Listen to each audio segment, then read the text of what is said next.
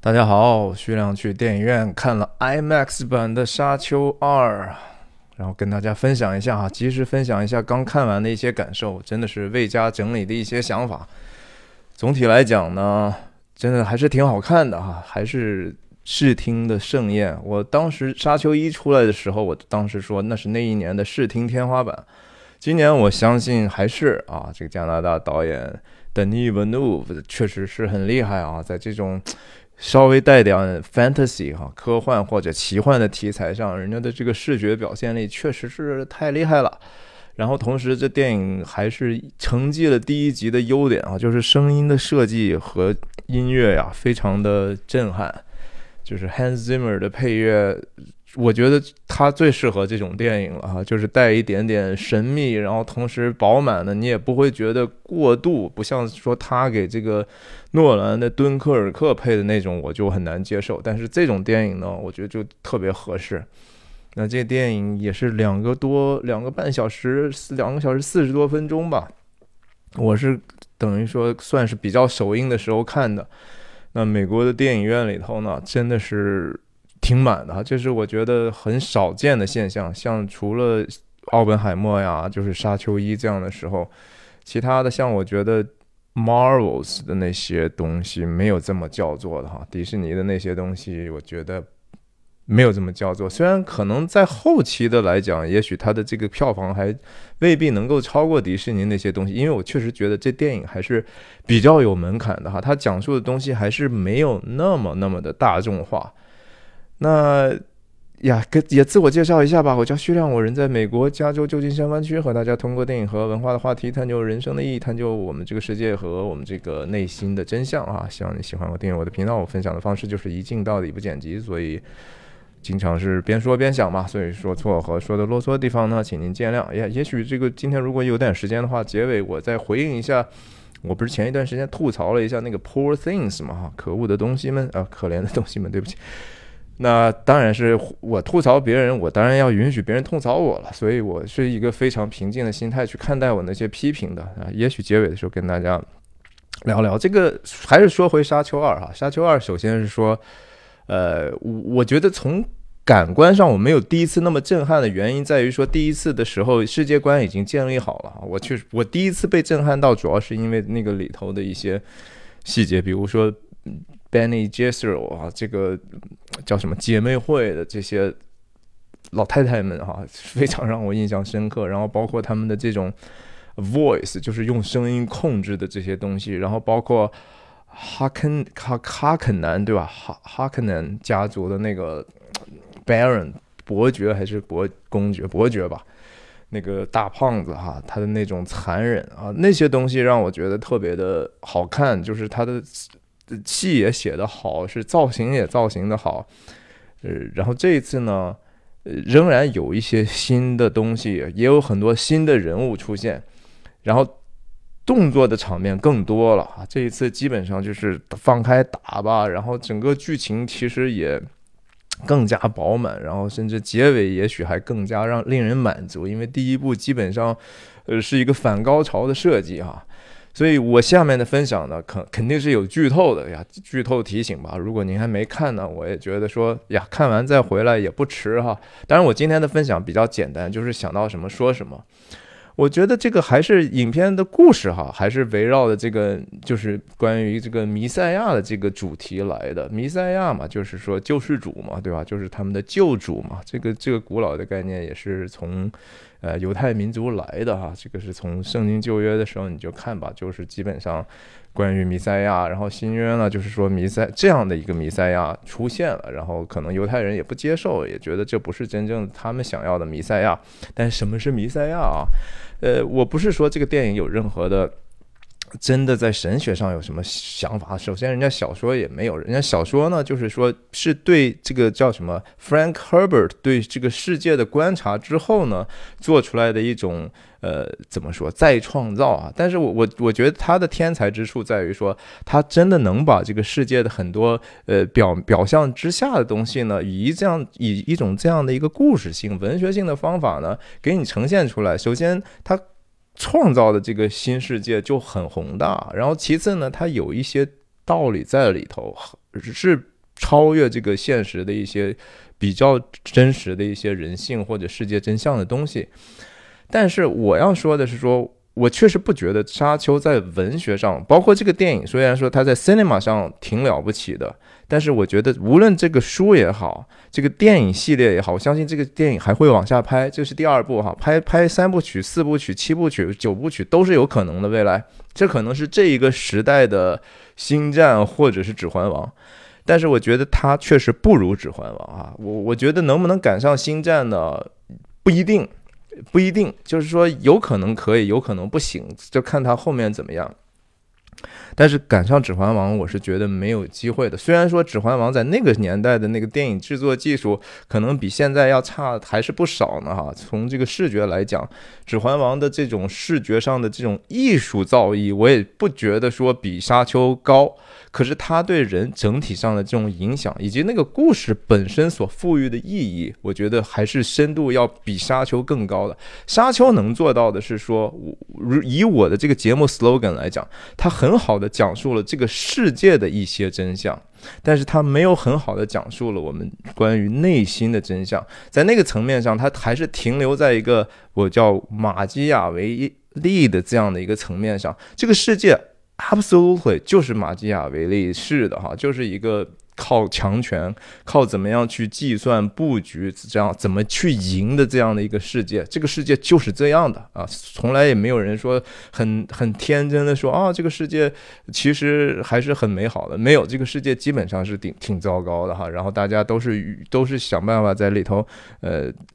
去能能抢多少就抢回来多少哈，有时候为了生存不择手段啊，甚至为了财富不择手段，为了权力不择手段，这是这是常见的。可内心真相呢？我们除了知道人性的这些恶之外，我其实觉得它这个里头没有包含的说，对一个真正能够让我们超越这样人性之恶的一种力量的解释哈，这个在整个小说里可能也没有，这个基本上。Paul Atreides 这个呃阿崔迪斯家的这个保罗，基本上是一个人的弥赛亚的形象。然后这个弥赛亚的形象，我觉得确实创造的很好，但是这也只是人间的弥赛亚的形象哈，这个和真正的弥赛亚是有差距的。在影片，我们说说技术上的事情哈，我确实觉得这个电影的视觉实在是太美了啊，太多的镜头。呃，是非常非常的震撼的，特别是在这个 IMAX 的屏幕上哈，我确实觉得这电影是为 IMAX 而生的。然后那些细节，你不觉得它很锐利？它还带着那样的一个胶片的感受，它是那种呃既富有细节，又不会让你觉得太过数码化的一种呈现。这这样的镜头展示的这样的一个沙的质感哈，真的是再合适不过了。然后。呃，本来这个导演也很善用于镜头去去创造一些感受哈，就是特别是感受性的东西，无论是说在这个焦焦平面之外的这样的一个在大漠里头背影，然后风吹着他的衣服哈，还是说本身的这种在这个沙锤的这种特写。就是能够召唤沙虫的东西，包括沙虫本身的设计。这次不仅仅说我们看到了沙虫在沙子底下或者在沙子表面上被骑的样子，我们还看到了小的沙虫哈，最后被拿出来放进水里头溺死。这个这些事情都非常好看。然后再一次，呃，那些镜头的那个使用还不只是为了讲故事哈，他还在暗喻一些东西，比如说在呃保罗在这个真正。被这个整个的 Arceus、a r Arrakis 这个星球的这些 Freeman 哈，这个整整个种族，不管是南国的、北国的，都接受了之后，他这样的一个一个军事和宗教领袖哈，在站在这个高山上，一个一个完完全全的一个剪影，因为他是底下的人民。是在阳光之下的，他却是在黑影当中哈，然后举起来那个刀哈，意思就是说，哎呀，这个让我们去一起去往往天堂努力吧，哇，那个我把它放在阴影里头，实在是太妙了，太妙了。一方面确实是一下子就能够把他的这个整个叫什么 Timothy 沙拉美哈沙拉美的这个呃瘦瘦瘦但是很俊美的这种身材。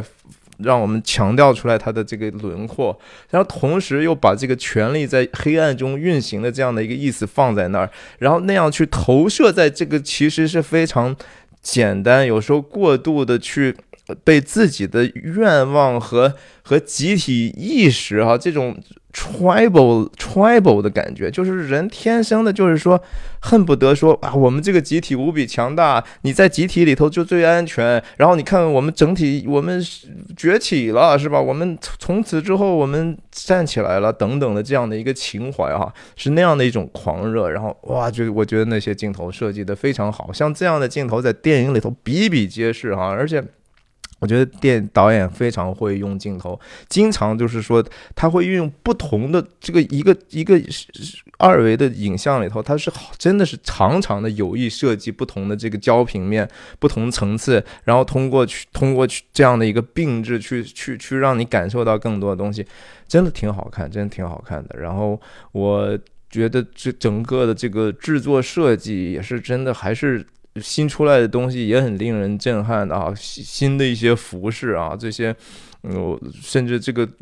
整个这个星系哈，或者说这个沙丘世界观里头，呃，最高权力的这个帝王啊，Emperor 也出来了，呃，然后演员整体的表现都非常的出色，然后很多很好的演员，我不是最近还有网友提。那个提醒我说怎么搞的哈？你最近都在讲这个奥斯卡的东西，你你你又把这个老无所依给放下了哈？我很因为我在解读老无所依嘛。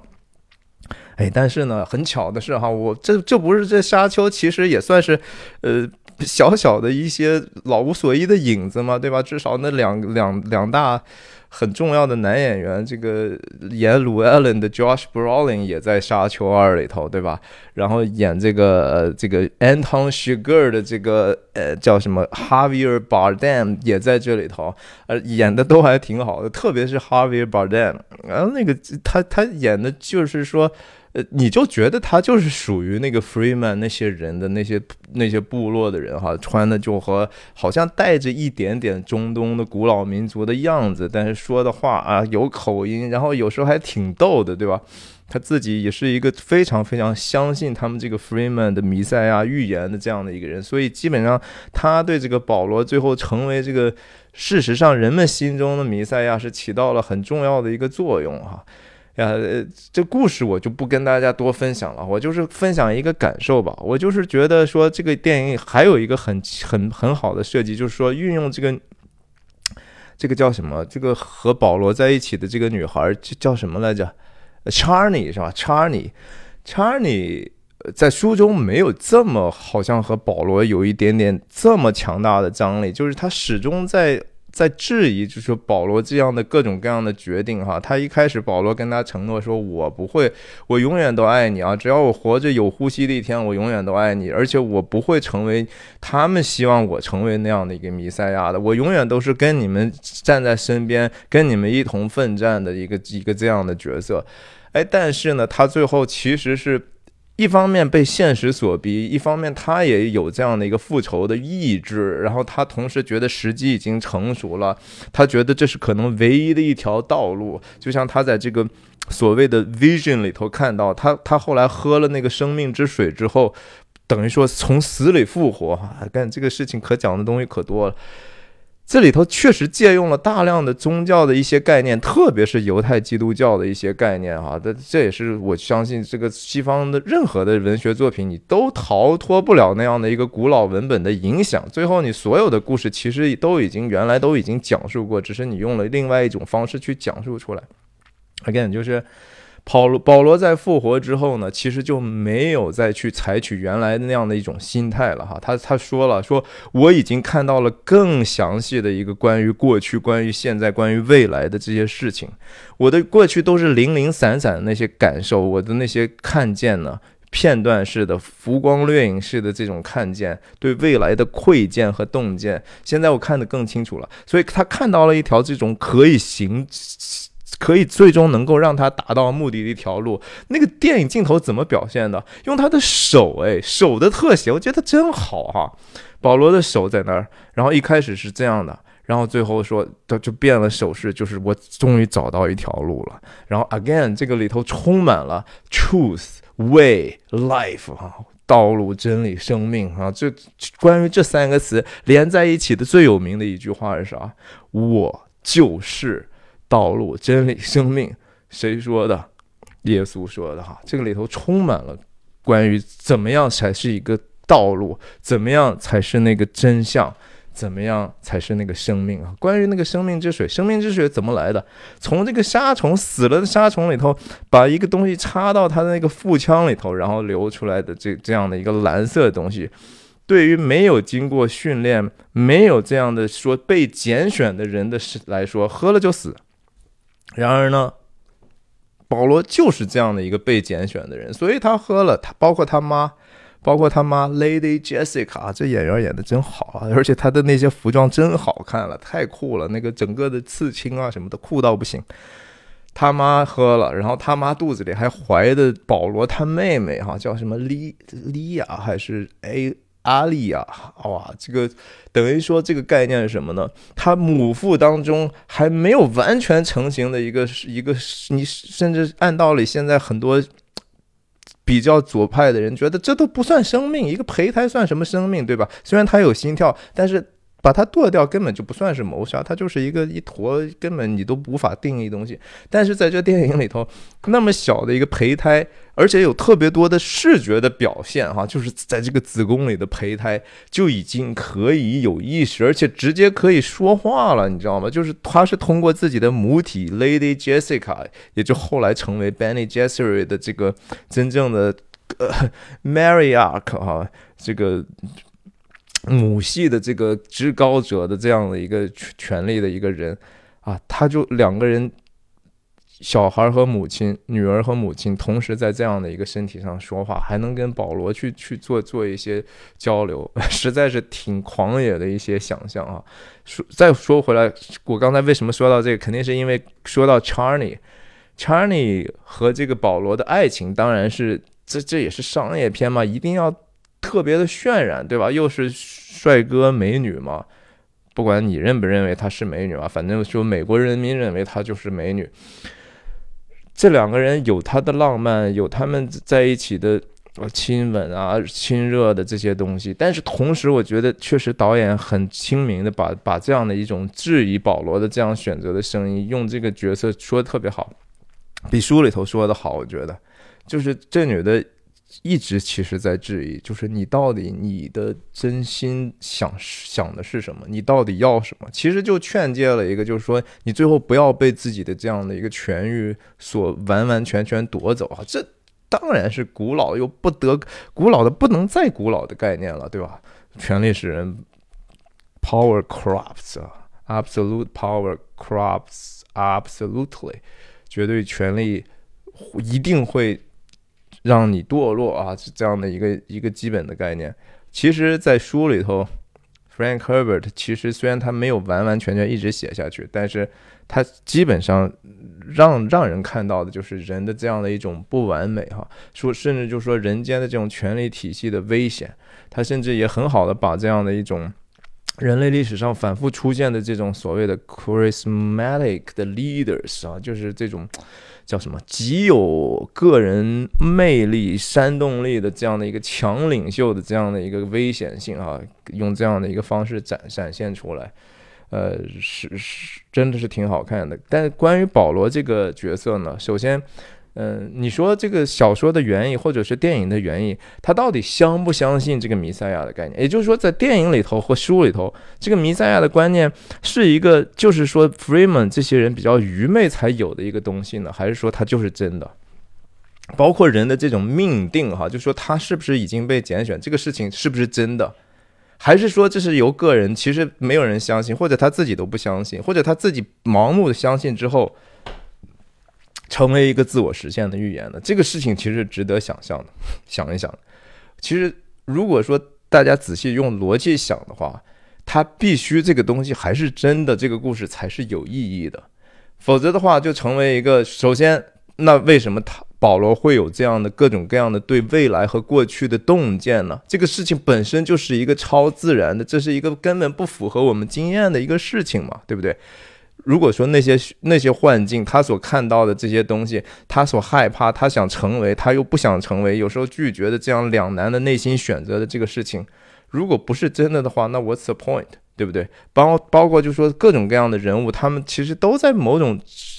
就是在一个，你可以说它是命运，也可以说是宿命，也可以说一种更超然的一种力量当中。然后 Freeman 这些人一看，他们也不是愚昧的人，对不对？他们有自己，他们无论说现实的缘故也好，他们为了去安慰自己也好，还是说那就是一个他们无法否认，你都无法否定的一个这样的一个。预言的模式，对吧？然后最后这些事情还能够按照他们原来的，不管是经书也好，口传历史也好，最终能够实现。所有人都还能够知道说，as written 啊，这个东西就是这么原来就是被这么写的，现在就这么发生了，所有的事情就按照这样的发生了，这样的一些基本的概念。确确实实是从犹太基督教的传统来的啊，这就是圣经 always about，就整个整本圣经就是关于这些事儿。只是说，当然比这个故事肯定首先是说更 powerful 啊，更更有力，然后更令人信服，也更完整。它它的论述体系可能是因为毕竟经过了两千多年的这样的一个，甚至三千年、四千年的这样的一个历史的考验哈。它的这个所能够已经影响到的这个世界，已经影响到的人类历史，已经影响到了我们的习惯认知，我们的过去的所有的文本、文学创造都跟它直接相关。所以它到底是真的假的？你怎么去定义这个真还是假啊？这是一个非常非常有趣的一个事情。所以，哎呀，我觉得他这个电影里头表达了一种，就是说保罗的这样的一个对未来的这种。Vision 啊，他的看见，他的愿景，其实是在是逐渐积累和清晰化的一个过程。某种程度上，我们也都是啊，就是说，我们对自己未来的这种设计和想象，一开始都是模糊的，对不对？但是，我们随着自己生命的不断的减少，我们的可数的日子越来越少的时候，你所经历的事情越来越多的时候呢，其实你你要往哪里去的这个东西，一点一点的变成现实，而且是变变得越来越难以被改变。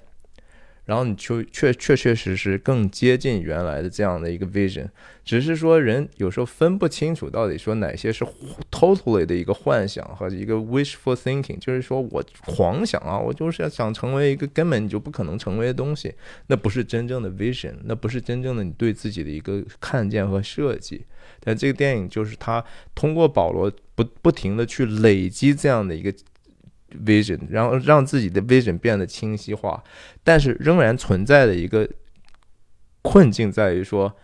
即使你对未来有比较清晰的看见的时候，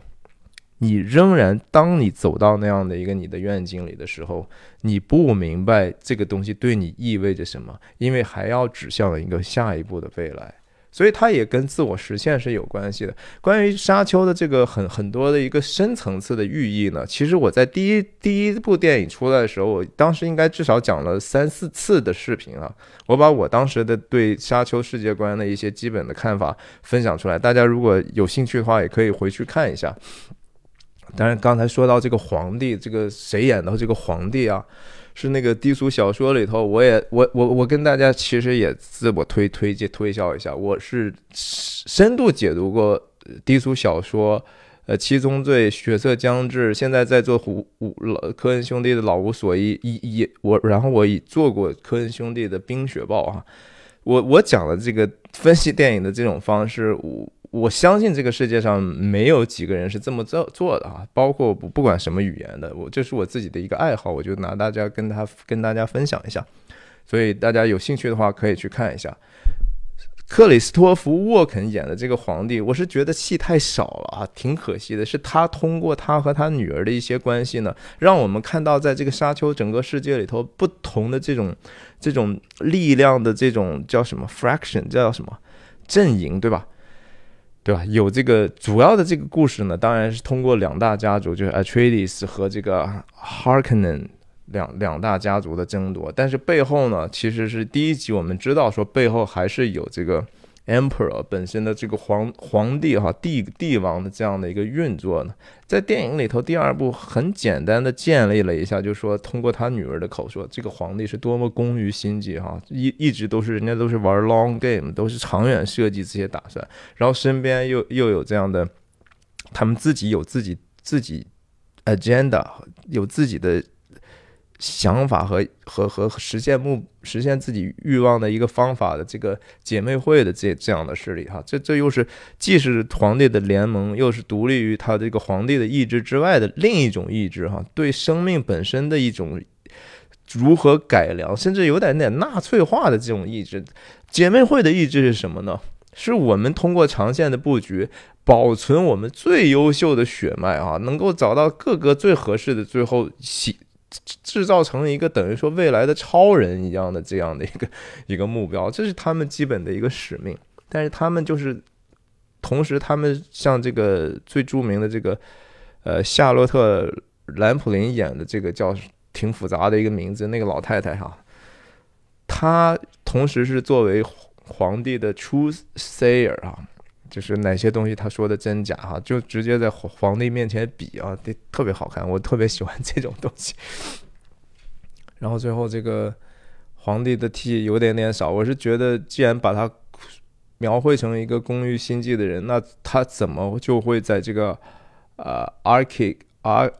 Arkis 的这星球上被这样的连锅端掉哈？有一有一点点那那地方的马虎了。但是整体的这个演员的阵容真的好强呀，还包括这个 Austin Butler 哈，我我我曾经聊过一部他演的一个很少很少人看的电影《猫王》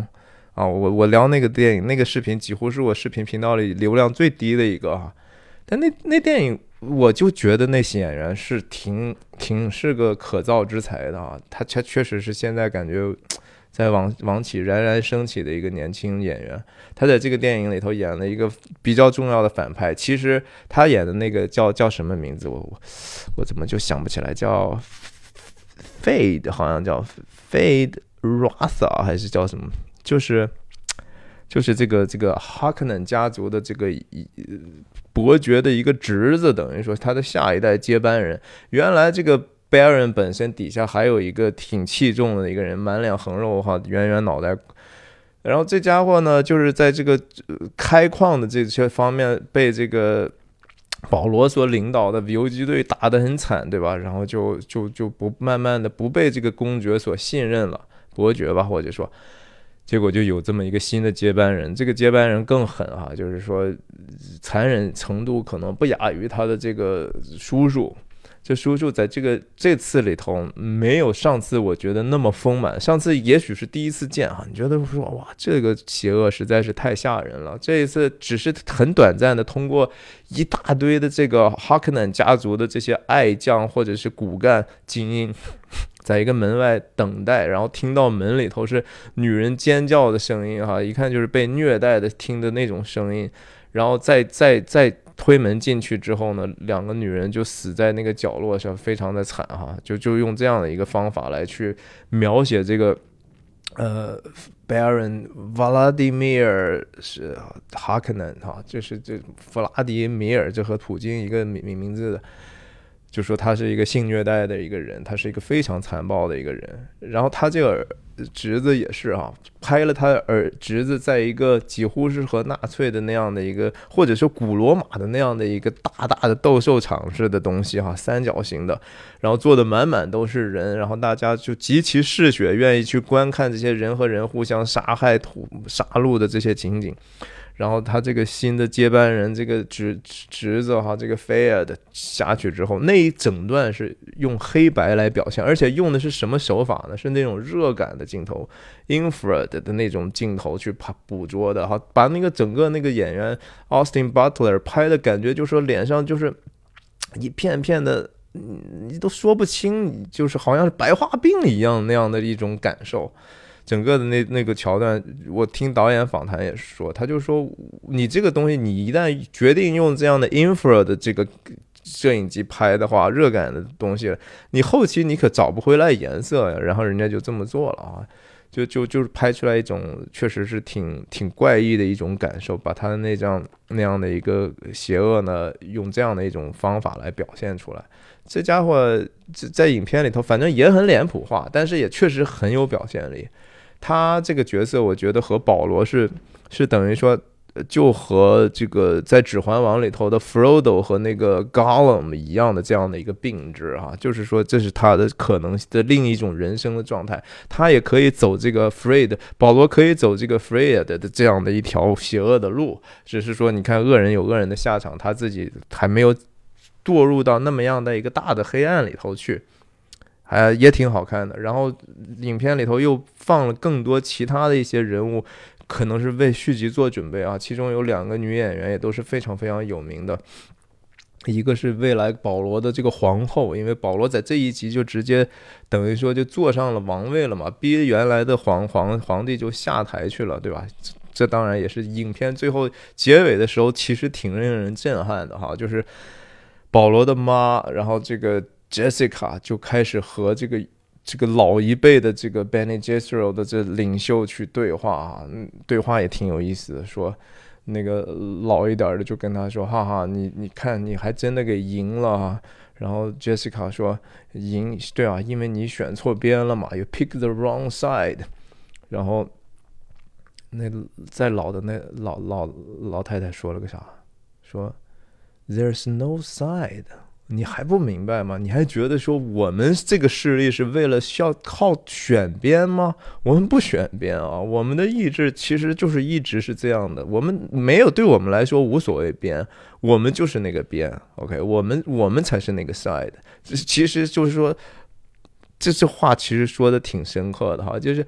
你一一一代过去，一代又来，然后你君王在今天他家掌权，明天他家掌权。但是什么东西血脉是最重要的？我们经营的这个事情是超越万事的哈，他们这些都是表面化的，说来就来，说走就走，过去就完了。但是我们经营的这个是一个永续的、永续的一个有意义的事情。当然了，这个这个话呢，其实有一点点就是他在模拟那个真正。我觉得有意义的那样的一个圣洁的一个目标了真正那个最圣洁的目标还要超越这个呢？什么血脉线的这些事情？可是这是讲故事，你也能只能讲到这个层面也就够了吧，对吧？让人能够想象一下还有怎么什么东西可以超越。所以结尾的时候，等于说，嗯，保罗他妈跟肚子里的孩子的这种对话哈，这个女婴，然后意思就是说啊，真正的圣战。开始了，The Holy War, Holy War begins。哇，这其实我觉得停在那儿就挺好，但是他没有选择停在那儿。哎呀，最后我就是觉得说这个故事，以故事层面，我不觉得沙丘是特别特别伟大的，但是这个电影本身的实现度非常的高，呃，特别值得去大屏幕去看哈。呃，看的过程中，我我我的体会是说。哈维尔·巴登那些笑话还是挺挺奏效的，大家都会笑。然后呢，其他的时刻，至少我的体验是说一片寂静啊。特别是我觉得在前一个半小时，真的非常的 gripping 啊，就是抓抓的你紧紧的，你就一直是说。疲于奔命的在在感受，你都不是说在考虑的是剧情，而是说你深深的沉浸在那样的一种观影的体验当中。我觉得后半程有一些地方多多少少的节奏是有一点点问题的，我我我不觉得那么紧凑了。但是结尾的时候又一下子，把人还是能够变得挺挺震撼的一种感受。最后我想说的是，说其实你想这个弥赛亚这种概念哈，我我确实觉得，也许在在人间的故事里头也就能讲成这样，已经讲的挺好的了。但是真正的弥赛亚，我确实不觉得是靠武力，或者是说只是靠人们盲目的一个跟从，你就可以说啊，成为一个好像能够把他们带入 paradise，啊直接进入乐园的这样的一个力量。因为圣经新约所所描绘的这样的一个弥赛亚，和犹太人想象当中的弥赛亚是完全不一样的，居然是非暴力的，居然是一个靠着牺牲和爱去去完成救赎的这样的一种力量。这个其实是一个真正的 peace 啊，也也就是说，如果说以马基雅维利亚式的方式去你带着一些人去崛起，无论是说反抗暴政也好，最后或者说你们自己就是说太强了，你们就觉得说啊，我们就应该统治也好。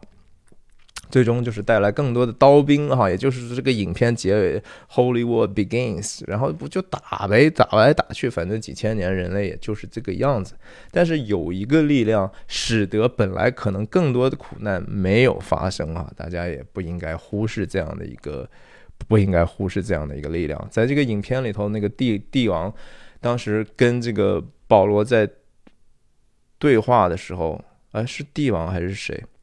他应该是吧，应该就是克里斯托弗·沃肯演的那个。他就是说，我当时为什么要把你爹、把你们这个家族就灭掉啊？你爹 Little，因为他是一个用他自己的心去统御的人。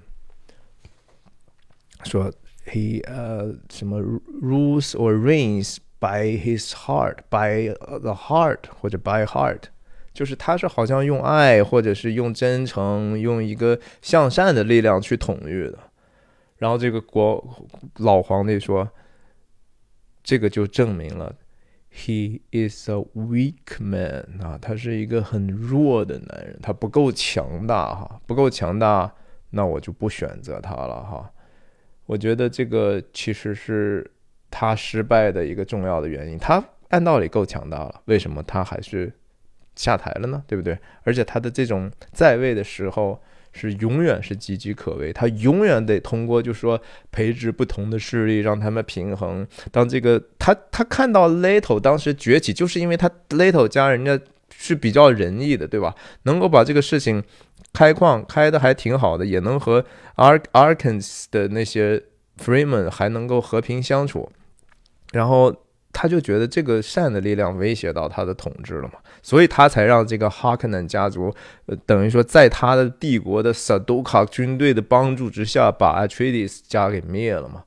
但是，so 那你的下场又怎么样呢？对吧？那保罗如果最后如果接着往下拍到这个 Frank Frank Herbert 后面写的那个叫呃 Doom Messiah 哈，下一步。就如果要再拍的话，就已经不是《沙丘》这本书了，而是说下一本书叫《沙丘弥赛亚》的这样的一本书了。那就是继续对这个所谓的人间对弥赛亚的想象的一种文学作品上的再一次充实。对啊，总体来讲，就是强烈还是推荐大家去电影院，越大的屏幕越好哈，甚至说跟越多的人在一起看越好，因为你能够感受到的不只是影影片的东西，你还能感受到这个。对整个这样的一个很魔力的东西，对我们整体的影响，我们还在和别人共享这样的一个情绪。最后说一说这个对对我这个可可可可怜的东西的这个，我我本来那个视频写的就是终极吐槽嘛，所以我很明显我已经立场先行了呀，我我我肯定不会说把他影片里头如果带好的东西，我我可能就故意不说了。但是我看的有一些的批评，其实。我希望能够听到更具体的一些批评，就是有，比如说有人说啊，你这个批评呢，就是你把每一场戏单拎出来说，那当然就它不成立，那它有理可原。它作为一个整体上，你没有看到它的好处。呃，因为我我确实是认为很多场戏其实都仔细，我不是说它表面上是不是合理，而是说它所指向的一个深层的意义感的缺失哈。我就觉得这是一个很很拙劣的，有时候强词夺理的一种一种一种演绎啊，他就是想把一个道理呢，用一个新奇的方法，一个不对的道理，用一个新奇的方法讲述出来，好像就能把它讲成对的似的啊，这是我所反对。那我就是说，每一场戏，如果我根据它的字面意思的话，我那么讲，是不是那个道理？我觉得我都能讲通啊，对不对？那大大家说啊，这个，但是它作为整体好呀。我对电影的看法从来都是说，它是电影，就是通过一一幕戏一幕戏搭搭起来的一个东西，对不对？那每一幕戏是每一句话每一个动作搭起来的一个东西，对不对？是镜头组成的，对不对？那你不能说说我我我这个东西看起来每一个东西都不对，然后放在一起就对了哈？我我是觉得很难接受这样的一个辩论，就是说呀，能不能告诉我，那你怎么去解释这这些里头的？我觉得其实说不过去的这些东西。当然还有人就说呀，你就是很无知嘛，就对不对？是，甚至有一个话，我觉得还挺逗的，还还还发私信骂我，就是说，呃，你你虽然英语说的好，嗯，但是我认为认为你还是很无知。我就说这跟英语好不好没有什么关系，好像在难难道在您的这个既既定的观念里头，好像能说英语的就就就自然都比别人的观念应该 supposed 比。呃，更好吗？我就是觉得这个本身那个立出发点就挺有问题的。但是我我我其实挺感谢，无论无论说什么样的话，我都接受。就是说人身攻击我都接受，因为其实我也不是特别在意。就是呃，我我我既然以摆出来这个姿态跟大家分享，我就我就呃应该接受这样的一个批评。我甚至觉得。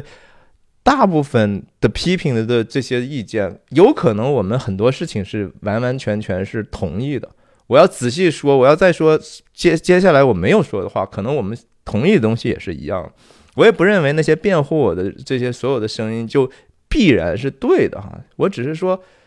呀，尽量想办法把自己辩论或者和提出来不同意见的时候呢，尽可能柔和啊。这是我我唯一的觉得说。想跟大家分享的的 point 不是说我非得需要您的同意，或者是说，嗯，您不同意我就一定会给我造成伤害，没有，压根儿不会啊！你怎么想是你怎么想的事儿，我怎么想我也不可能说直接扭强强去强让你去相信一个你不相信的事儿。我们在交流嘛，那交流其实不是说目的不是为了说服对方，而是说能够平和的，能够。呃有带着自己尽可能多的一个逻辑和理性去交流，我我不认为我在那个上头说的话都是没有根据的，至少对吧？我我都试图去把我后面的这个理性说出来，只是说即时分享嘛，不一定能能说的那么准确，对吧？再说我我我我也我也毕竟还是一个很多很多的认知缺乏的人，我们每个人都一样，所以我也不觉得您的这个不同意就必然的就比我好多少。没有什么好多少，反正就聊聊就完了嘛，保持文明啊，这是我 all I'm asking。好，今天就聊到这儿，呃，看看不知道以后这个电影会是发酵成什么样。如果说发酵大的话，我我们再细聊。但是奥斯卡快开始了哈，我还差一步，芭比跟芭比聊完之后，我就回到老无所依，行吗？啊，就这样，再见。